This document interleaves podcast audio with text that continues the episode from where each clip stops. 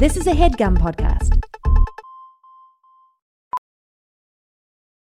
VR training platforms, like the one developed by Fundamental VR and Orbis International, are helping surgeons train over and over before operating on real patients. As you practice each skill, the muscle memory starts to develop. Learn more at meta.com/metaverseimpact. I don't know the truth. I don't know the way. I don't know what to think. I don't know what to say.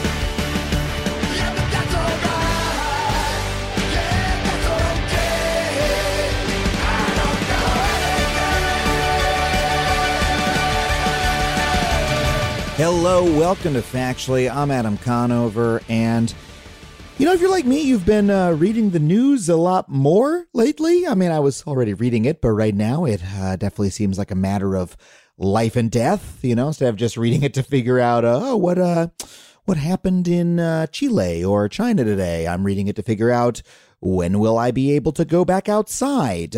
And also, you know, are my elected leaders doing what they need to be doing to help our fellow citizens in this time of need? It's really, really fraught stuff. We need journalists out there right now reporting the news for us more than ever. But if you've been reading the news this century, you've probably also seen the stories about how the news industry is dying. Journalists are getting fired, papers are closing, and now everyone gets their news from Facebook comments and Twitter eggs. The fourth estate is in peril. And look, the employment numbers tell the sad story. The number of journalism jobs at newspapers dropped by almost half between 2008 and 2018. Like, imagine having less than half the delivery workers we had in 2008, or less than half the waiters, or teachers, or really any other occupation. That would be bad, right? I mean, it would be catastrophic for that industry, as it has been for one of the most vital industries we have, journalism. But there has been at least one positive story in the midst of all this decline. The success of the Gray Lady, the paper of record, the holy goddamn New York Times. The New York Times, the mustiest, dustiest legacy media institution of all, has somehow managed to enter the digital age stronger than ever. See, late last decade, with advertising revenue in a terminal decline, just like it has been for every newspaper in the country, the Times realized it needed to shift gears and get people to, you know, pay for its product again. It had been giving away the news online for free for years, but it realized that had to change. So in 2011, it took the then pretty dicey step of setting up a paywall after online users accessed a certain number of articles. The Times did this even though online newsreaders had learned to expect online news to be free over the past 15 years. Well, suffice it to say, most observers were pretty skeptical of this plan. I mean, look, if you go back a decade, media bigwigs thought the New York Times could die at any moment. An article from The Atlantic in 2009 mused, "What if the New York Times goes out of business like this May? It's certainly plausible." And certainly nobody thought that the Times could convince newsreaders to pay for the news again after they had been getting it for free for over a decade. But the Times has proved the naysayers wrong. In fact, it's kicked ass, and now it has 3.5 million paying digital-only subscribers. They have a top podcast called The Daily, a top gaming app with its crosswords. I mean, like, think about that. The New York Times is actually a player in gaming now, and a major cooking app. And turbocharged by the election of Donald Trump and a continued focus on improved online experience, its subscriber numbers have continued to shoot up. In 2019, it passed $800 million in digital revenue for the first time. The New York Times is winning the newspaper war, and it's winning by becoming a multimedia outlet that resembles a newspaper less and less. But it's also a stunning turnaround from a publication that once seemed about to die. So from one angle, this is a success story, right? It's good that we have the Times as an online news behemoth, better than nothing, better than not having the journalism at all. But the Times is not just a big fish swimming through a thriving news ecosystem. It's a whale shark sucking the remaining life around a journalism industry that every year seems more like a dead, bleached reef. I hope that metaphor is stark enough for you, because while the Times soldiers on successfully, local newspapers are still on the path to annihilation, as they have been for decades. And the hot new online media properties that were supposed to compete with the Times haven't.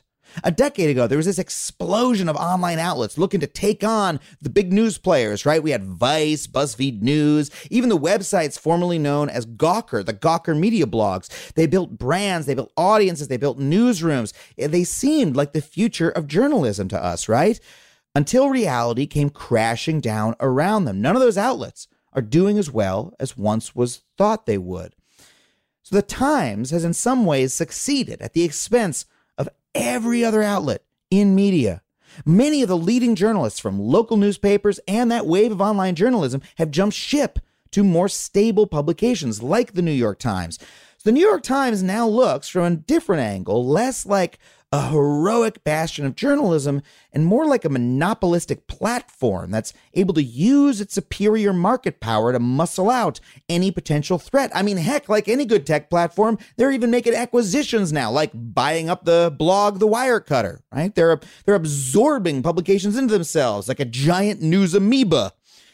Well, to talk about this contradiction, our guest today is a veteran of online media, a former reporter from Politico, and the founding editor-in-chief of BuzzFeed News, but now he is the New York Times' media columnist. So he has seen the world of journalism from every angle. He is the best-positioned person to give us a view onto what the media landscape and what the future of journalism truly is. To discuss this, please welcome Ben Smith. Ben, thank you so much for being on the show. Yeah, thanks for having me on.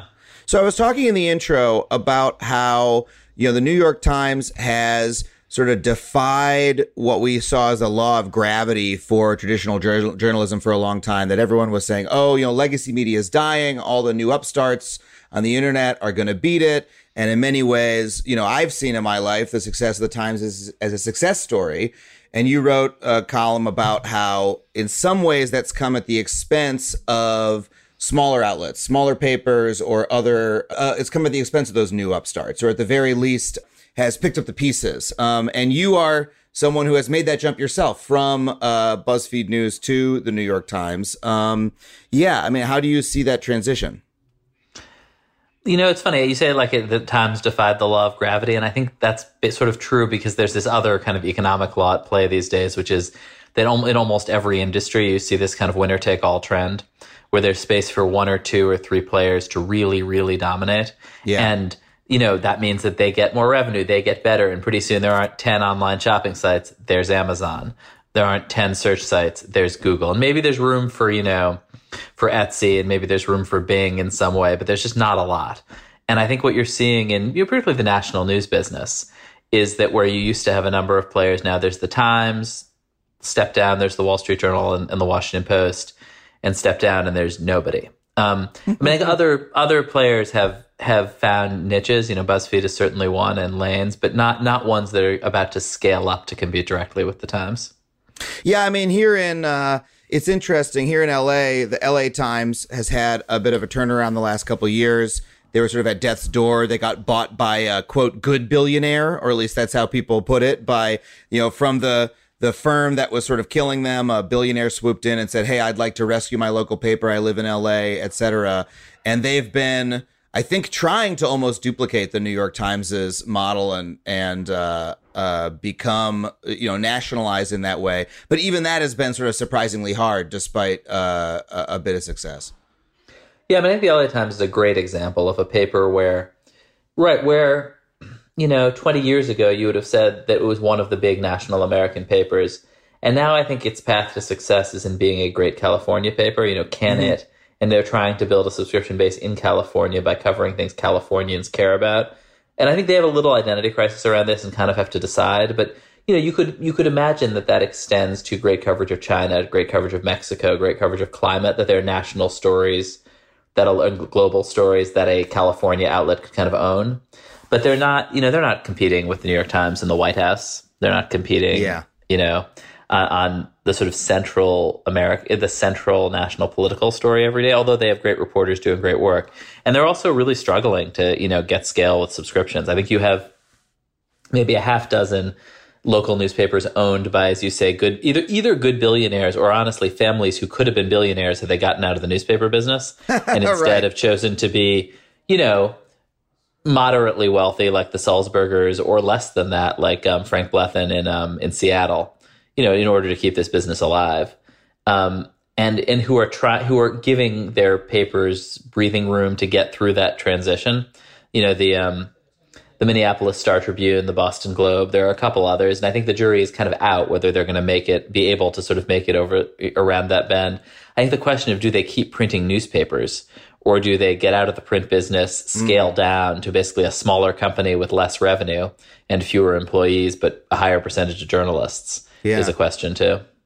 But to scope out a bit, again, just talking about this legacy media versus upstart digital dichotomy, like, again, I first became aware of your excellent work at BuzzFeed News. There was a period where it seemed as though outlets like BuzzFeed or like Vice, to take another example, were going to, you know, dominate the news and media business in the same way that, you know, hey, Facebook and Google replaced the yellow pages and whatever else you want to say, right? Like they created this new sector, this brand new market that gave them so many new opportunities. They basically struck a new kind of oil no one else had ever heard of before and became these dominant monopoly powers. And I remember the feeling that, hey, the same thing was happening in media, that Vice and BuzzFeed were the future of media. And here you now find yourself at the New York Times, the oldest of the old legacy media institutions. How do you think about that transition? Has that been a surprise to you? Yeah. And I mean, honestly, there's something a little frustrating about it, right? Like, we definitely thought that we were kind of fighting to replace the old thing with something better. And the reality in media has been more muddled and different. And that is in large part because the oil that Google and Facebook struck was basically the oil of the media industry. It wasn't the oil of the yellow pages, right? It was the advertising business. And they wiped out the advertising business for essentially every other player, you know, which a wide range of other participants in that market. And Google and Facebook just dominate the advertising market. And basically, if you're advertising supported media, you know, a couple of years ago, your ad revenues stopped growing, and you could either stop growing or you could find other sources of revenue. But it was, but that was really where digital media in general, I think in some ways, wasn't able to fulfill its full promise, because you had Google and Facebook just swallowing the entire ad business that had supported much of both entertainment and news media.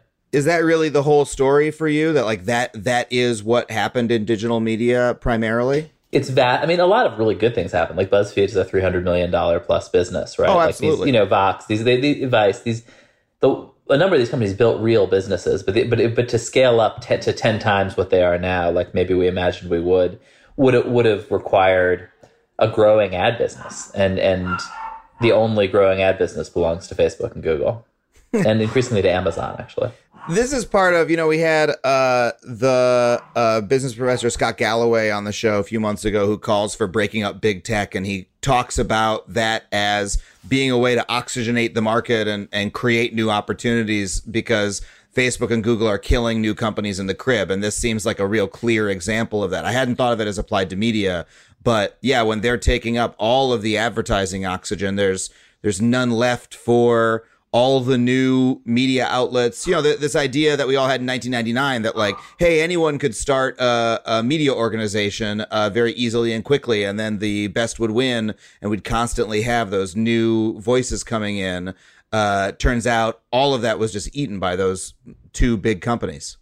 Yeah, all of it on the advertising side. I mean, it's, you know, it's a somewhat more complicated picture. There are two sort of positive stories in there. One is that, you know, Google and Facebook are increasingly realizing that, you know, this news that they have not been paying for it, have been taking advantage of for free while, you know, raiding their revenues, is actually a big part of what makes their platforms work. And if they don't pay for it, it's going to go away. And Google, you know, Good News is part of what makes Google sticky. And when you Google something, these news results come up on top. They're doing that because they want their website to be good.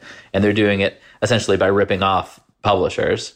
Same in many ways is true of Facebook. If that stuff ceases to exist, or if it's all behind a paywall, as it increasingly is, it kind of breaks those websites, right?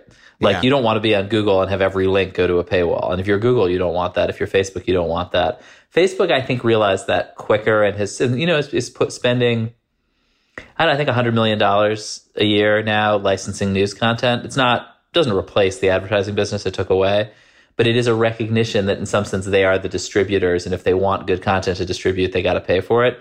And then the other thing is there is this new subscription model where so far it's really been niche things like The Information, this quite good tech business publication, that are able to build, smallish, high-quality newsrooms that serve a really clear audience on a clear topic. I mean, a lot of, individual journalists are doing that on Substack, and that's, in many ways, pretty inspiring and encouraging. It's also really, really small. All of those businesses are small. Yes. Well, let's talk about subscription for a little bit and the way that subscriptions have changed in media. I mean, again, I remember when the New York Times started paywalling and said they were going to do digital subscriptions, there was a lot of laughter about it, right? This will never work. And now it's a successful business. I mean, and it's a model that other newspapers are using. But I think one of the things your column made clear to me is that there is maybe a limited amount of subscription energy that the audience has, right? People will only, myself personally, I currently subscribe to 3 newspapers, but even I go, it's kind of too many. I should probably drop the Post because I don't really need that. But it does make me wonder how many people say, as the L.A. Times is fighting for their life, how many people in Los Angeles say, well, I'll subscribe to the New York Times and not the L.A. Times, and how much an effect that has had on sort of hastening the demise of the local news business.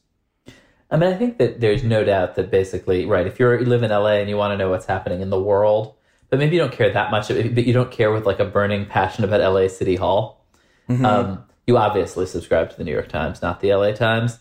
In fact, I mean, I started the first New York City Hall blog back in the day in 2003. And the reality is nobody ever cared about what was happening in City Hall. On a great day, I would get 3,000 or 4,000 readers, but the thing is, these City Hall reporters were paying attention, and the politicians knew they were paying attention, and the whole functioning of government in some ways. Yeah. And the honest function of government depended on the idea that somebody was paying attention. Yeah, those 3,000 to 4,000 readers. Even if there was not a mass audience for it. And when the newspapers moved online, they could see very, very clearly that there was not a mass audience for local coverage, and they were shooting for mass audiences. And that's part of where, there's this vital function that, the L.A. Times City Hall Bureau serves, just of keeping government honest, even if most days, most people aren't reading the story about the new ordinance that the city council passed. And that's a tricky thing to replace because in a way it's a watchdog function, not even really a media function. You never read that story about the city council.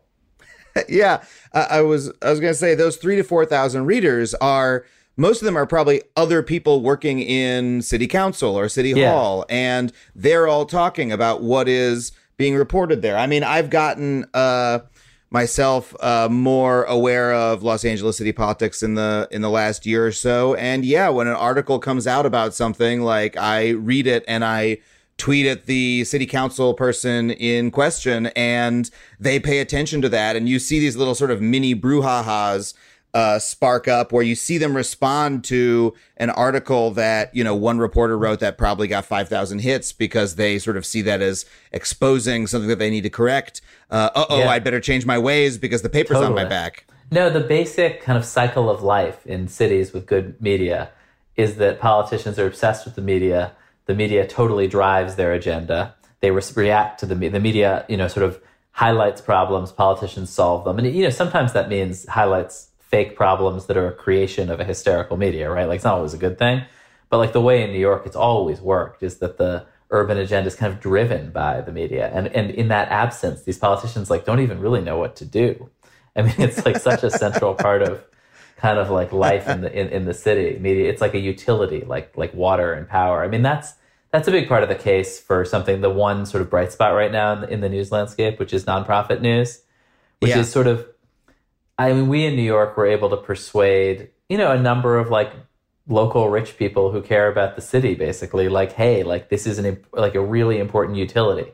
If you think your main issue is education or your main issue is, poverty, a big part of solving those issues is having local news reporters who are exposing, lead paint in public housing. And nobody's going to pay for that if you aren't. And there's been success in that nationally, or? Yeah, you know, it's interesting. I mean, it depends on, in part, on having. I mean, in New York City, you have a lot of rich people, right? Like, but you've got to have local civic people who care and have some resources to put into it. And you've seen that happen all over, right? I mean, Texas Tribune is probably the first place that really nailed this model. But Cal Matters in California does a great job at this. Berkeleyside in Berkeley is a smaller version. And there's a lot happening in Chicago. This publication that I was involved in called The City in New York is doing a great job.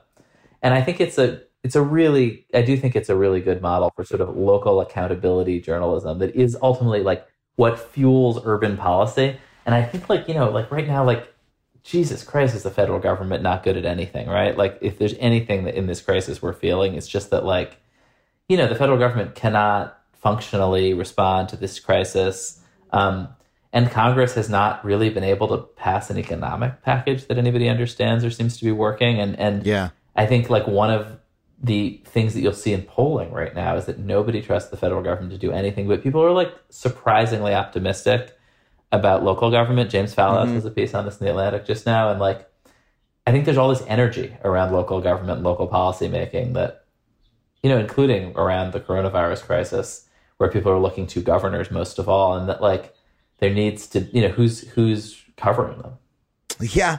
I mean, that's the problem, is that some of the cities you highlighted are, New York, California, Texas. Those are the wealthier cities. I've been to as a stand-up comic, toured around and, stayed in a hotel that had a free copy of, I want to say Nashville. Let's just say it's Nashville. And, they had you can grab a copy of the paper.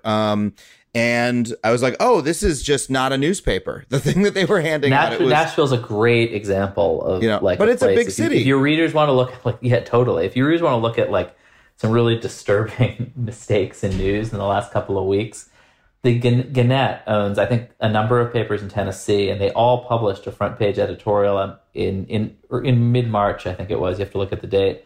That basically said, the government is doing a really good job, and we appreciate how they're not freaking out about the coronavirus, which just turned out to be wrong, right? And it was all the papers speaking in one voice because they're all owned by the same chain.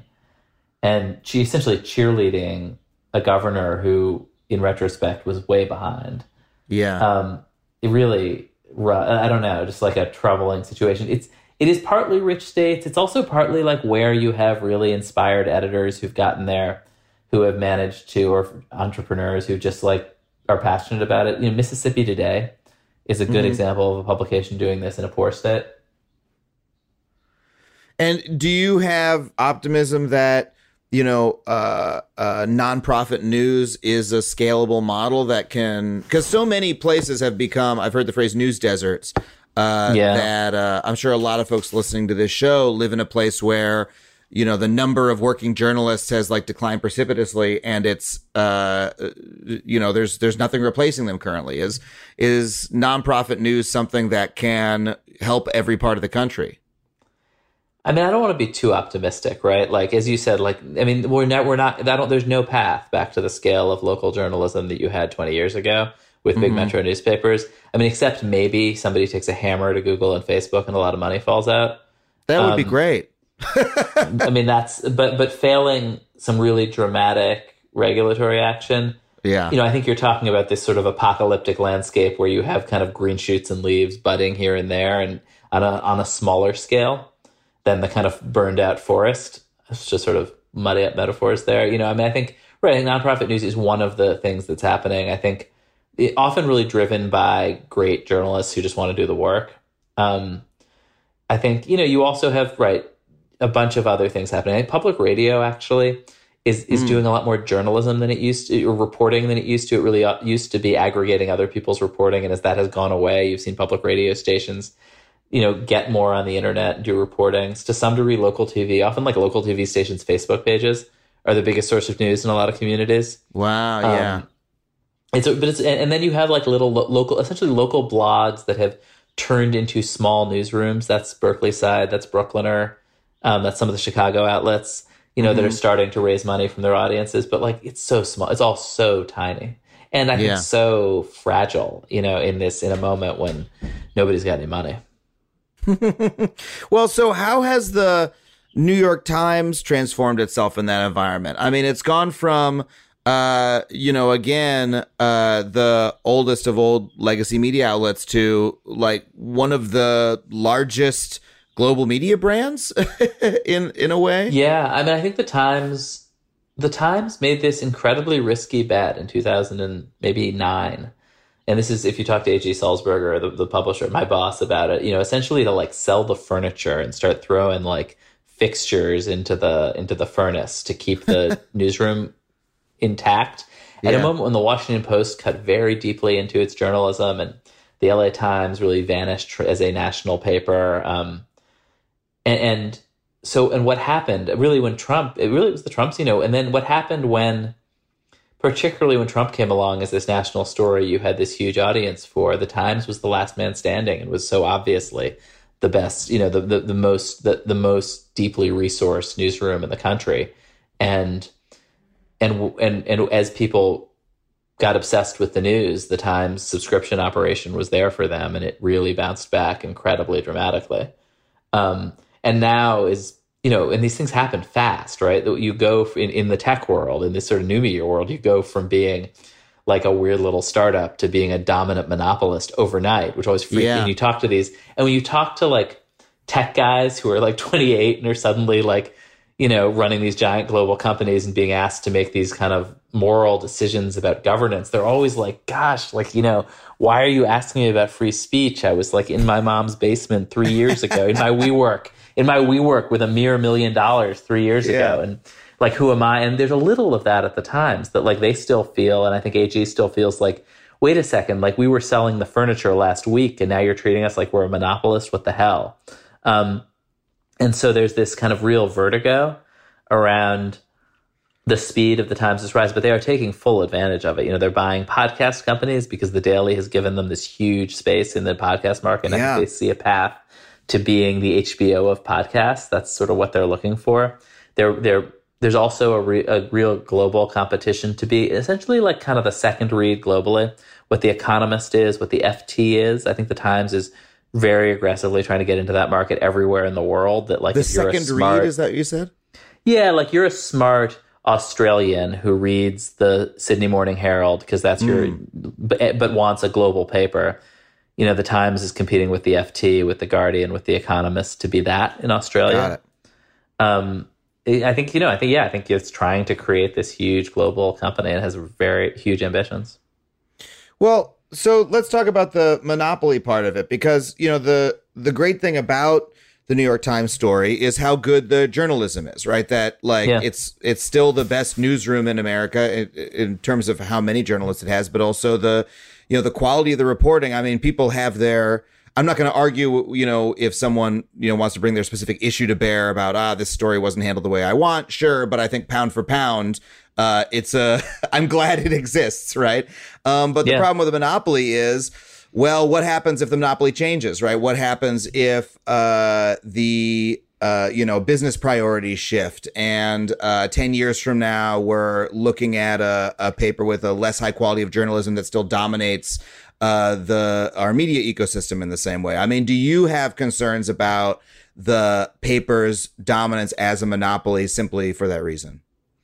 Yeah, I guess. I mean, I think there are lots of reasons that the sort of dominance of one voice in journalism is unhealthy, right? It's also all the whatever built-in assumptions and point of view any publication has. Yeah. You just get huge stories totally wrong, right? Mm-hmm. And you want other voices challenging it. I mean, you know, the Times doesn't have a monopoly on the share of voice. It's more like a monopoly, like it's more about the industry itself. I mean, the great thing about social media is that, you know, you just can't. It used to be like the way you would write a newspaper article is you'd like the first paragraph is who, what, when, where, why, and then you'd like kind of summarize the story. And then you have something called the nut graph where you just like asserted some bullshit that you'd basically made up. Like, well, these two data points prove this vast trend about the world. And you really can't get away with that anymore. Like somebody on Twitter will just be like, you're an idiot, and tag your editor. And that's great. Like, I think like there is a sort of Times journalists, like, we all have to operate in a very transparent world where we interact, you know, where reporters anywhere just have to, like, fight with people on Twitter all day. And you can't get away with, like, total nonsense in the way that you used to be able to, that used to be, like, utterly routine in newspaper journalism. Whereas the great tradition of magazine journalism is just that you kind of make stuff up, you know, whole cloth. So, you know, and I think in general, like, it's just harder to get away with, like, the nonsense that is now remembered as the golden age of journalism. Yeah. It just, again, I think the point of view sort of hegemony that you're talking about is, seems like a problem to me. If every newspaper reader in the country, who wants to read this type of paper is only reading the exact same paper, that is, you know, the real argument against monopoly is that that's too much power for a private business to have, right? That, it's too much power consolidation in one source, no matter how good the steward is, right? No matter how pure the intentions of the Sulzbergers are, and no matter how good the crossword puzzle is, that's a degree of power that we don't want to rest in one set of hands or one small group set of hands. And to the extent that journalism is like an essential public utility, that does seem problematic, as much as it's been good that the New York Times hasn't fallen into the ashes and in fact has risen from it. It's a better world than one where it died along with, you know, the L.A. Times.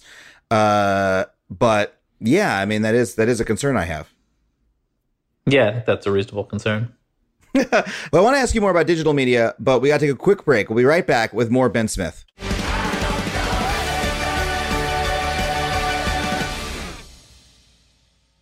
As a Factually listener, you're probably aware of my unwavering commitment to online privacy. Well, Delete Me has been an indispensable tool for me for many years, long before they even started advertising on this show. I've been using their wonderful service. In today's digital landscape, you know, it's alarmingly easy for data brokers to traffic your personal information online. In fact, I would almost guarantee that your personal information is on multiple data broker sites on the internet right now. It's not even the dark web, it's the regular web. These data brokers may be peddling and exchanging your name, phone number, and home address, all without your knowledge. And trying to locate and remove all this data yourself can feel like an impossible task, because there can be dozens of these sites. But that is what Delete Me does for you. Delete Me's team of experts scours the depths and the breadth of the internet to locate and remove your personal data. Within just 7 days, you'll receive a comprehensive report detailing their findings and what they have removed. It can be hard to believe, but approximately 41% of Americans find themselves vulnerable to various forms of online harassment, and this means doxing, scams, and even identity theft, all of which pose significant threats to your financial security and could potentially derail career opportunities. I mean, I used to get weird people calling my cell phone all hours of the day or night until I signed up for Delete Me, and it cut it right out. So if you want to safeguard yourself like that and live with the peace of mind that experts are hunting down and removing your personal information every 3 months, then check out Delete Me. Go to joindeleteme.com/Adam and get 20% off for all consumer plans with the code Adam. That's joindeleteme.com/Adam. Welding instructor Alex DeClaire knows firsthand how VR training platforms like ForgeFX can help meet the demand for skilled workers. Anywhere you go look, there's going to be a shortage of welders. VR training can help welding students learn the skills they need to begin and advance in their career. The beauty of virtual reality is it simulates that exact muscle memory that they need. Explore more stories like Alex's at meta.com/metaverseimpact.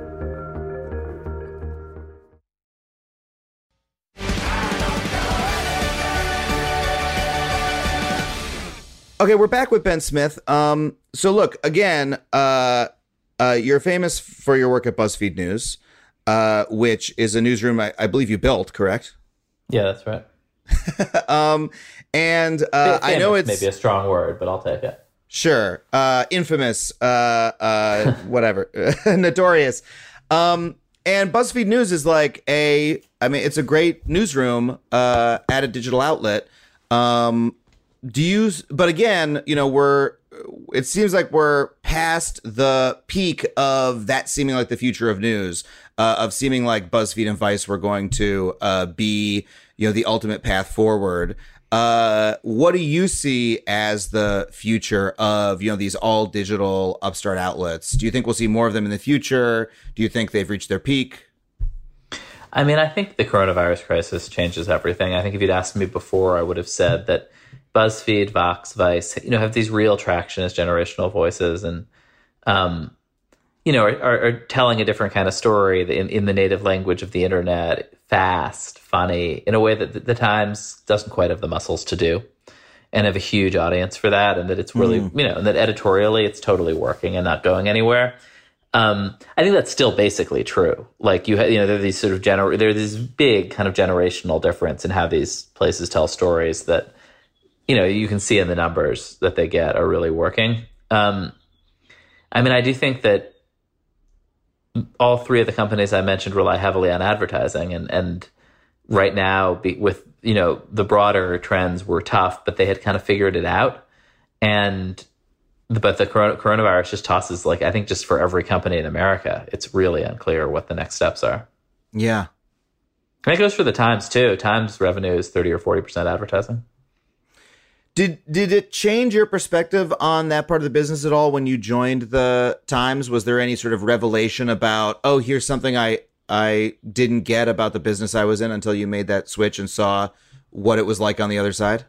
You know, I'm still just, like, getting used to having a normal boss. So I don't know. What was so weird about your boss before? Oh, Jonah, many things, but I wasn't getting, but you know, I was running the newsroom.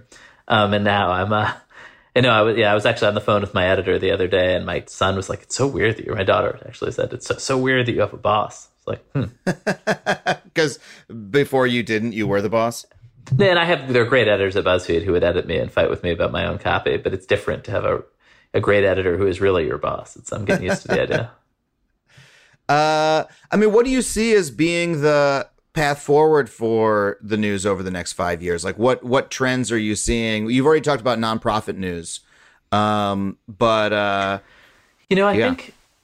think this is, you know, I mean, I do think that there is this obvious exhaustion with sort of this with partisanship, with the kind of Donald Trump show that is matched only with like the obsessive reading about Donald Trump and the kind of riveting quality of the Donald Trump show. And I don't really know where that reaches its breaking point, right? I mean, is there a lane for somebody to come in and say, you know what, like everything, Donald Trump and this era have just tainted everything. Like it or hate it, and there's space for something new. I kind of like feel that intuitively, but I don't really know the business case for it. I also think like the one thing about the internet and that I think the coronavirus crisis really brings home is just how global it is. You know, like one of the great things about the internet is the extent to which you can really identify with people in totally different places in this really immediate way. And I think at BuzzFeed, we thought a lot about telling stories in a way that, you know, could be a story about a date rape in Mumbai where like part of what happened on Tinder. And that's a story that like people in New York can really read and relate to because you're using the same kind of digital tools, even if it was also a very Indian story, great story. By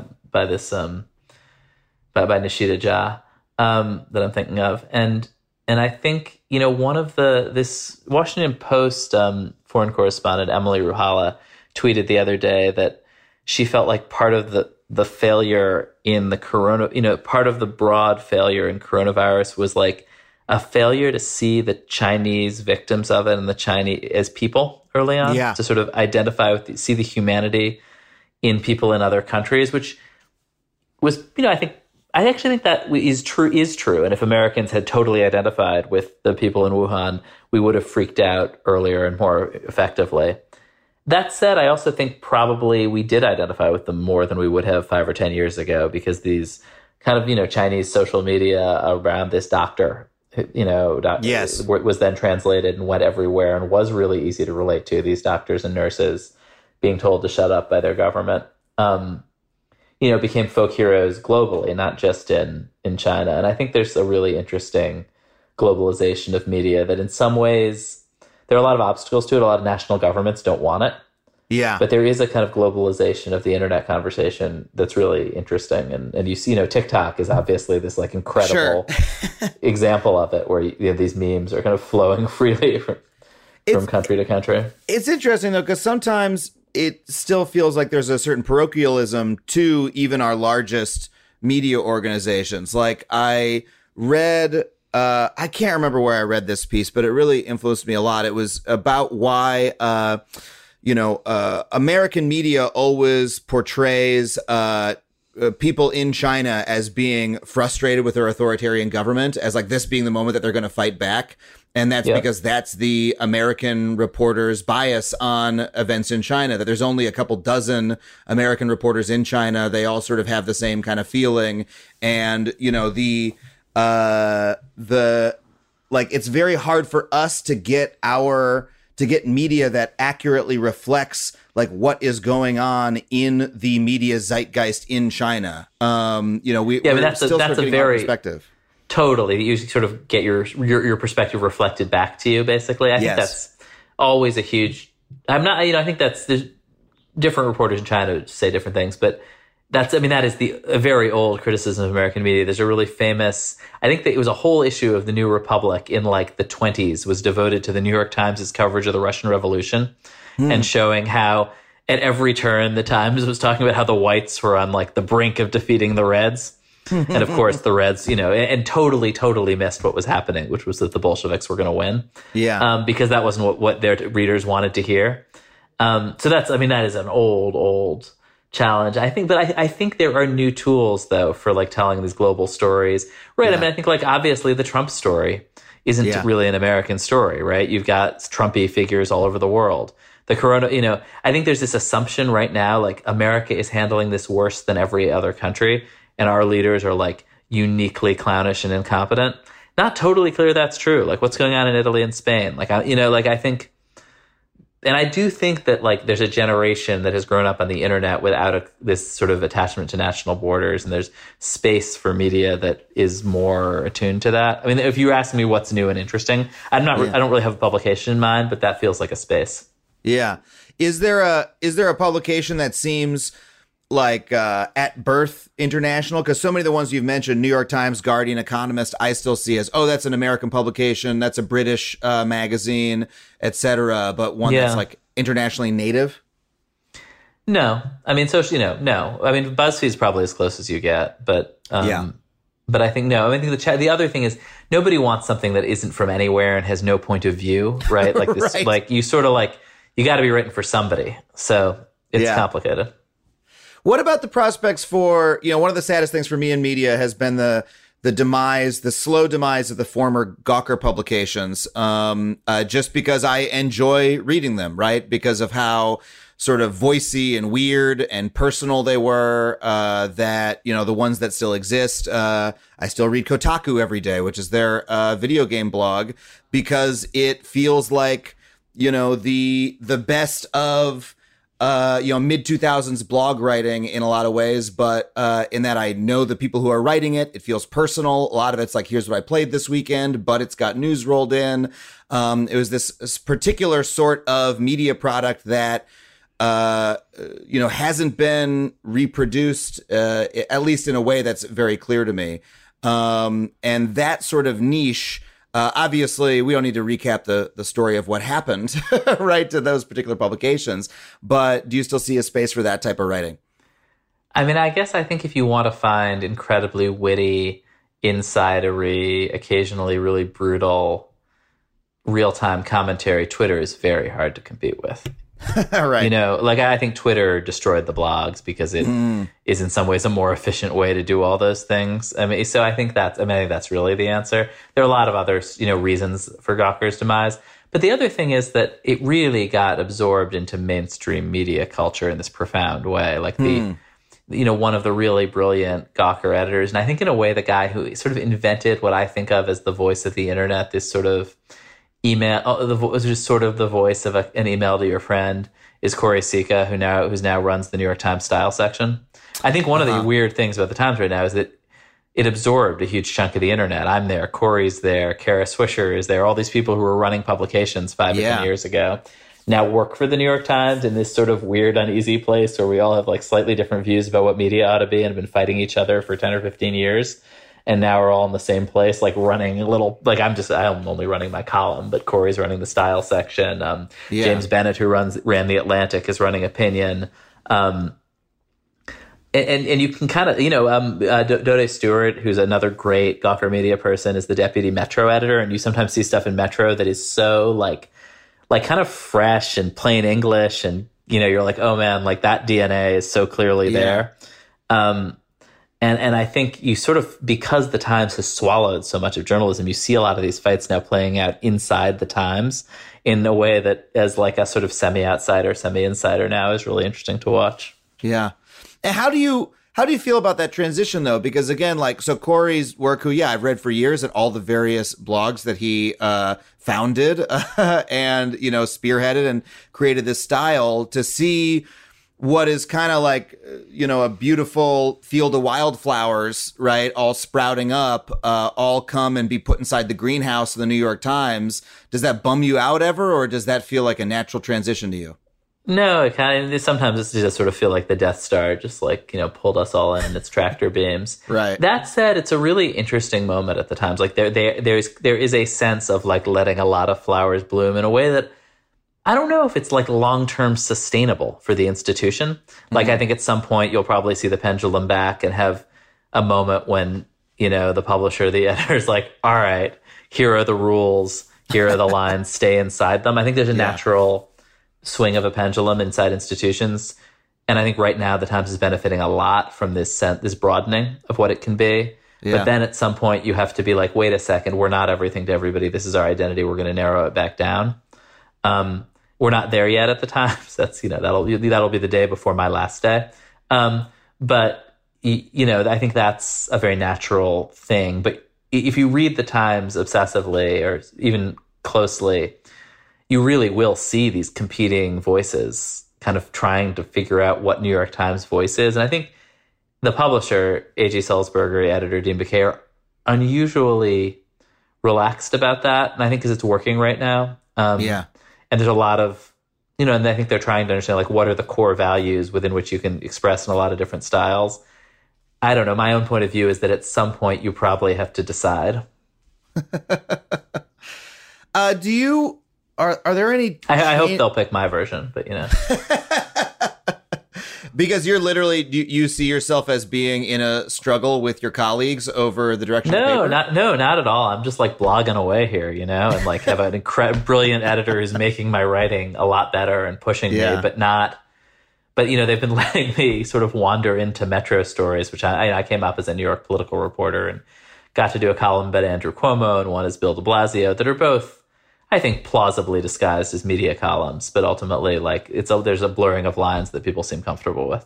Yeah, but when you're looking at the whole industry, right, in terms of how these shifts in, the rise of Facebook and Google, the dominance of the Times have affected, the health of media in America, are there structural changes that you want to see in order to improve that health? I mean, I know there are when I look at my business, the entertainment industry, right? That's why I love Scott Galloway's argument about breaking up big tech. Do you similarly want an intervention?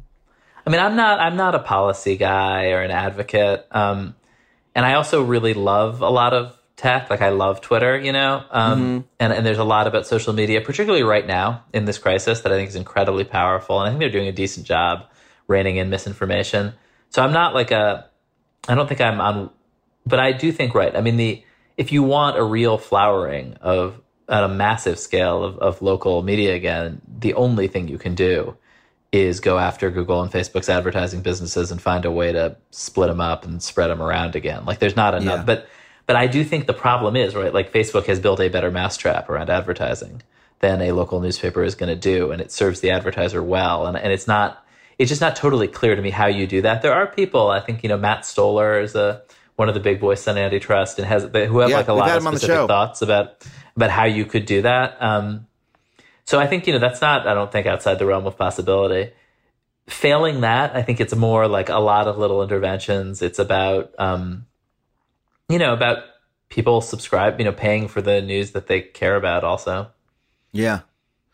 Last question I have for you. I feel like I'd be remiss if I didn't ask it because, people, you know, I have to come across people who have bones to pick with the Times, right? Who say, hey, my candidate was covered unfairly, or, you know, here was an issue that we, that the Times, you know, represented oddly over a course of many months, et cetera. How do you think about those sort of, you know, institutional, when people raise those sort of, you know, concerns about the institution's coverage? When you're the person on the inside, you know the individual reporters, right? You understand how the sausage is made. And how, so what do those sort of complaints look like to you? Do you give them? I mean, again, so just to be clear, like I went to the office for 2 weeks and then they shut it down. So I don't know who they is. Fair enough. You just started there. But I mean, I've known these people for a long time. And I think have a, you know, I was at Politico before. A lot of the Politico team now really dominates the New York Times politics coverage. Yeah. You know, I think it's complicated, honestly. Like, I think that what Times reporters mostly think about all day, what Maggie Haberman thinks about all day, is getting new information that is accurate and publishing it. Not about, does this help Donald Trump or hurt Donald Trump? Not about, is this headline exactly balanced correctly? They're thinking about reporting. And I think what Dean Baquet thinks about all day is reporting. And that's not the lens through which a lot of it is interpreted. I think, I mean, one thing is that, you know, a lot on social media, people mostly just read the headline. And I think there is this, like, did you even read the story? That is the wrong reflex. Like, no, actually, a lot of people just read the headline. Headlines are really important. Yeah. Maybe more important than the stories. The tweet is really important. People aren't overreacting when they get mad about that stuff. At the same time, I do think there's this, to me, the thing that embodies the debate is the should you cover the briefing live? Mm-hmm. Like, for instance, the Seattle NPR affiliate decided to stop taking Trump's briefing live, which seems like a reasonable thing to do to me. Like, you know, he's spewing misinformation, and it, you know, and it's you know, maybe not the most relevant news thing, and you can process it and pull out the Fauci stuff later. That said, I don't know how many like listeners to the Seattle NPR affiliate are kind of like brainwashed Trump supporters, right? Mm-hmm. And the people having this debate, and the people, how many New York Times readers like are swayed in favor of Donald Trump by a headline that is maybe a little ambiguous? Like, it feels like a media that is really like, whose readers are mostly, you know, some of them think Trump is Satan, some of them just think he's the worst president ever, are arguing kind of with itself. Where a huge part of the country is totally detached from that media, and Fox News is like not having this argument or whether to take the briefing. Like, it feels like a lot of these conversations, people are taking out their frustration, or I don't know, I feel like almost giving the Times too much credit. Like It wasn't Times readers who elected Donald Trump. Yeah. Yeah. Yeah. It's a little bit, maybe there's an element where, is it just, you know, this is the audience that's paying attention, so they're the ones that have the complaints? Like, I'm sure there's plenty of Fox News viewers who are dyed-in-the-wool, you know, talk radio listeners and conservatives who are like, Fox News is being soft on this, right? There are a lot of Fox News viewers who thinks that Fox is too liberal. Yeah, that's exactly what I mean, yeah. Yeah, no, they have internal research that shows that. And it's probably part of why they are so nervous about things like OANN and, you know, these kind of fringy right-wing things. It's an interesting question, though, when you say that, you know, Maggie Haberman and that sort of reporter is just concerned with the reporting, because on the one hand, I sympathize with that. I'm like, yeah, exactly as they should be. And, you know, that enough in itself is a difficult job. How do you balance that, though, with, you know, having a view of what the totality of the reporting is doing, right? Because no form of information gathering is like neutral, right? Is value neutral, is not expressing some sort of point of view. And this strikes me as a difficult thing to do. It is. It's a really difficult thing. And I kind of grew up in New York City Hall sitting across from Maggie covering, you know, local politics, and the kinds of reporters who are good at getting information, which I'd put myself in this group, like you can't do it well if you're thinking too much about what impact will revealing this information have. You have to be a little bit, you know, you have to blind yourself a little to the impact of reporting, because I think, you know, if you write a story thinking, what will the political consequences of this be? The temptation is to lie. Mm-hmm. The temptation is to leave things out. The temptation is to put your thumb on the scale. And maybe, and of course, as you said, there's no way around that. You wind up subconsciously doing things and framing and stuff like that. But I think the most dishonest reporting often comes from people who are thinking really hard about who will this help, who will this hurt. And by the way, it's really unpredictable. Like when we published the dossier at BuzzFeed, we didn't think for one second. I mean, we didn't think for 1 second about what are the political ramifications of this. It just was not, it's just not part of the consideration when you do that kind of reporting. I mean, you can think the decision was wrong or right, but it certainly wasn't. And I think right now there have been moments when it seemed like doing that was this huge blow to Donald Trump. There have been moments when it seemed like doing that was a huge gift to Donald Trump. I think historians will have to decide. But like good reporters, the job is to find out information and publish it. It is not to spend a lot of time wringing your hands over more than that. I hear that, but if I can just... bring in an example from my own experience. I'm very involved in, homelessness service providing in Los Angeles. I work with a few groups out here, and it's my pet issue, right? And I have concerns with like the L.A. Times' coverage of homelessness in California. And I've spoken to some reporters and said, hey, I think there's a point of view that's being missed, right? And they've said largely what you've said, which is, hey, well, no, we're reporting the facts. And, let us know if we're missing something. But, this is very straightforward reporting. And in my view, well, the totality of the reporting usually prioritizes the needs of housed Angelenos over the folks who are dying on the street, right? And is written from that point of view rather than the point of view of, when folks are on the street, it's extremely difficult to even access services, much less get into housing. That point of view is being missed, right? And so I get the point that you're making, but how do we rectify when, how do we reconcile the idea that, maybe there is a valid point of view that's being made. Yeah, I think, it's not really an abstract question. Like I just gave you essentially the sophisticated version of go fuck yourself that every reporter, who doesn't want to be questioned gives somebody who's questioning them. And the reality is it's case by case. Like report, should be trying to get you should be getting the story right, and people don't always. And the question of whose perspectives represented, is like, can you tell the stories from multiple perspectives? Things like that are really important. And I think it's like, it really does then come down to the details. Like it's hard to argue about in the abstract. Right. It's just really fascinating to me because I also, the go fuck yourself answer, I get it, right? Like it makes sense to me. I can imagine myself giving the same answer if I were in the position of the reporter, right? Saying, hey, here's what I have to do every day. But the question of how we reconcile the scoped out view of what point of view is being represented with the scoped in version of how do we report it every single day.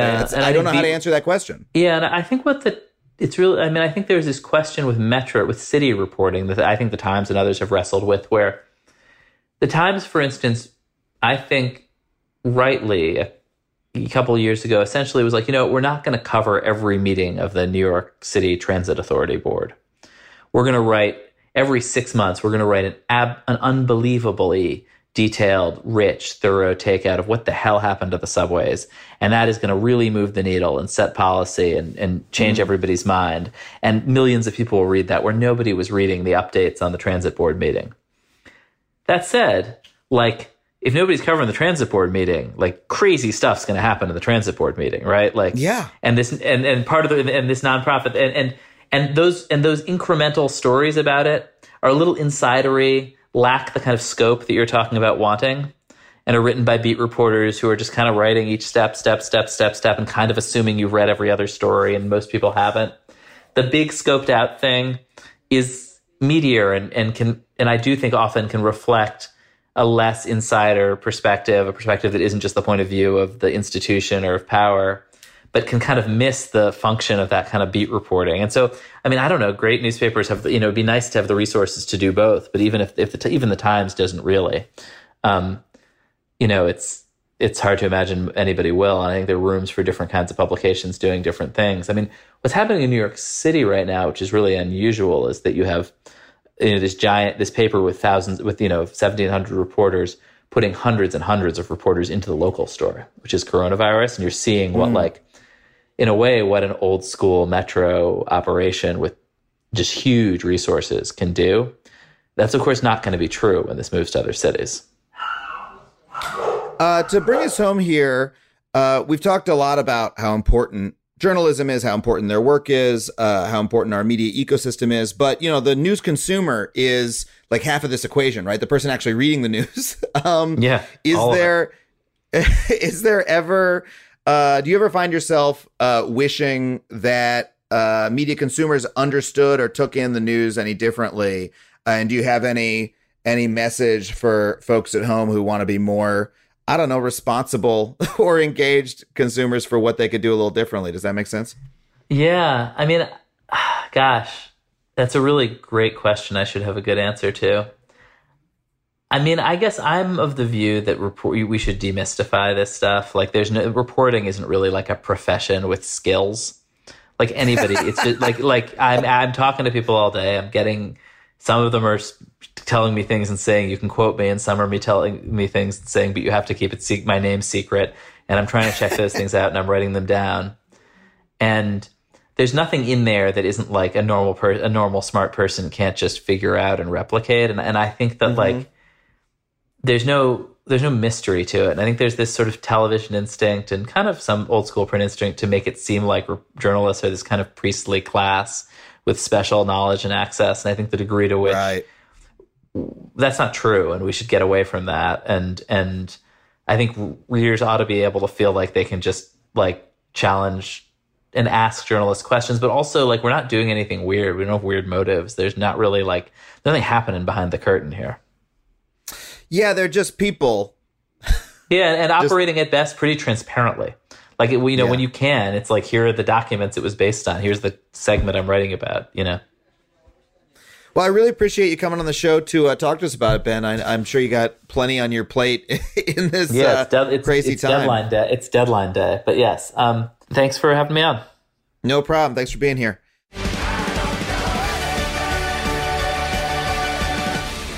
All right. Well, I want to thank Ben Smith one more time for coming on the show. I hope you enjoyed that conversation as much as I did. I have been Adam Conover. I want to thank our producer, Dana Wickens, our engineers, Brett Morrison, Ryan Connor, our superstar researcher, Sam Roudman, Andrew WK for our theme song. Hey, you can find me online at adamconover.net or at Adam Conover, wherever you like on social media. And hey, see you next time on Factually. Thanks so much for listening.